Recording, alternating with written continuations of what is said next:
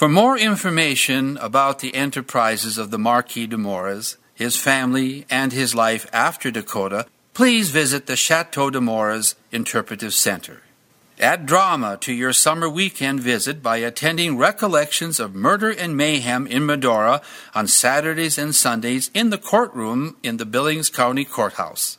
History Alive programs also run every weekend on the Chateau porch.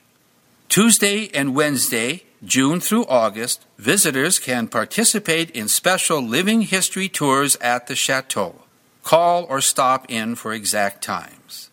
Enjoy your stay in historic Medora.